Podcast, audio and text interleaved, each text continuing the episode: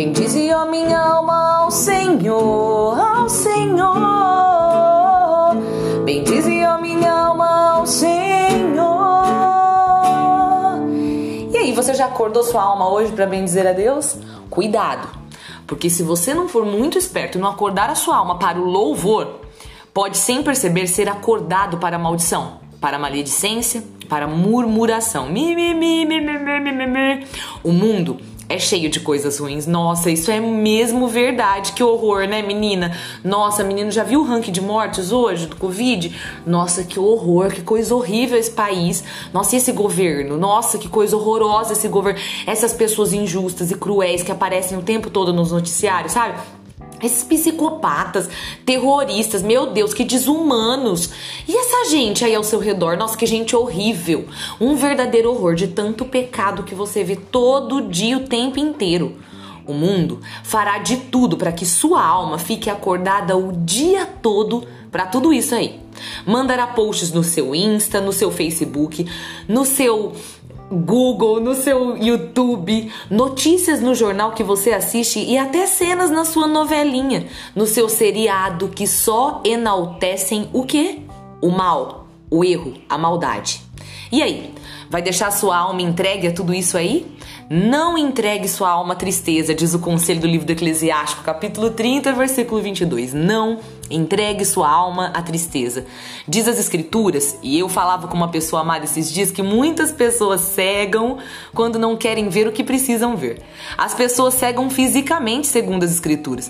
E você que nem tem miopia nem nada, só usa óculos para descanso, será que está enxergando o que precisa ver?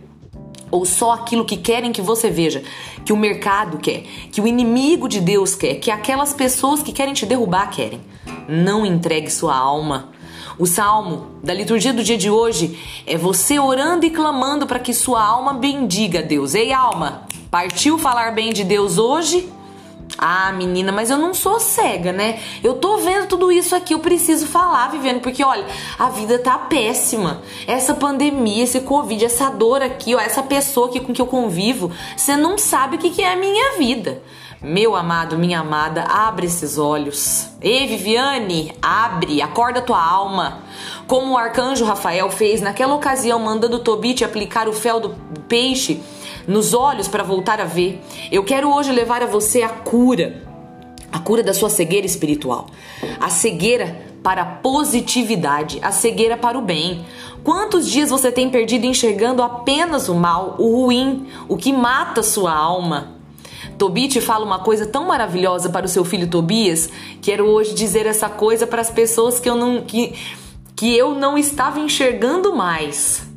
Eu te vejo, meu filho. Ele fala assim: Eu te vejo, meu filho, luz dos meus olhos. Ai, que coisa linda! E você pode dizer essa frase: Eu te vejo, meu filho, minha filha, meu esposo, minha amiga, meu amor, minha esposa, meu amigo, meu colega de trabalho, você que é luz dos meus olhos. Quem é luz dos seus olhos e você não consegue ver porque está cego, amado? Quando Tobit voltou a enxergar, ele e Ana, sua esposa, entraram num momento fortíssimo de louvor e receberam a nora Sara, que para muitos era uma maldita. Para quem não lembra, é aquela mocinha que já perdera sete maridos antes da noite nupcial. Eles não tiveram medo de Sara, não sentiram preconceito, não olharam com olhos maldosos, maliciosos, negativos eles bendizeram. A alma deles estava pronta para receber, acolher, amar, bendizer. Repito a oração deles aqui hoje, para que você faça com alguém, com alguém aí da sua casa, da sua família, do seu trabalho, para que você faça sozinho no seu quarto, para que você faça talvez olhando para o espelho. É assim que eu estou precisando fazer. É tempo de bem dizer, de acordar a alma para o louvor. E se você não estiver pronto, vamos agora acordar sua alma. Eles disseram assim, registro do livro de Tobias, um dos meus prediletos da Bíblia, capítulo 11, versículo 17. Bem-vinda sejas, minha filha. Eles falaram isso, né? O casal olhando, casal de sogro e sogra, olhando para nora, Sarinha. Bendita Bem-vinda sejas, minha filha, e bendito seja o teu Deus, filha, que te trouxe para junto de nós. Abençoado seja o teu pai, abençoado meu filho Tobias, e abençoada sejas tu, minha filha. Entra em tua casa com saúde, a ti bênção e alegria. Entra, minha filha, entra, minha filha. E aí? Para quem você vai rezar assim hoje?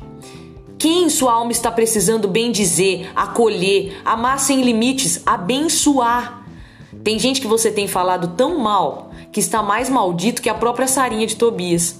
E você ainda diz que ama essa pessoa. Bendize, ó, tua alma ao Senhor.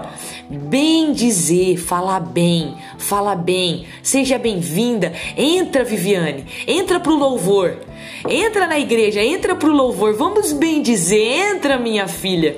Bem-vinda, Viviane. Bendita, Viviane. Abençoada seja você. Entra com saúde. Abençoada seja o teu pai, Viviane. Abençoada seja tua mãe. Abençoados sejam os teus filhos, o teu esposo. Abençoada seja a tua casa, Viviane. Bem-vinda, Viviane.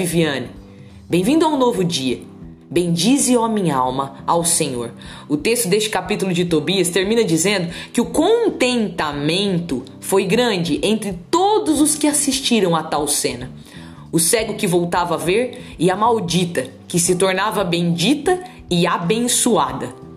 Quando você resolve acordar sua alma para o louvor, meu amado minha amada, tudo e todos ao seu redor vão ser puro contentamento. Vamos lá? Pronto?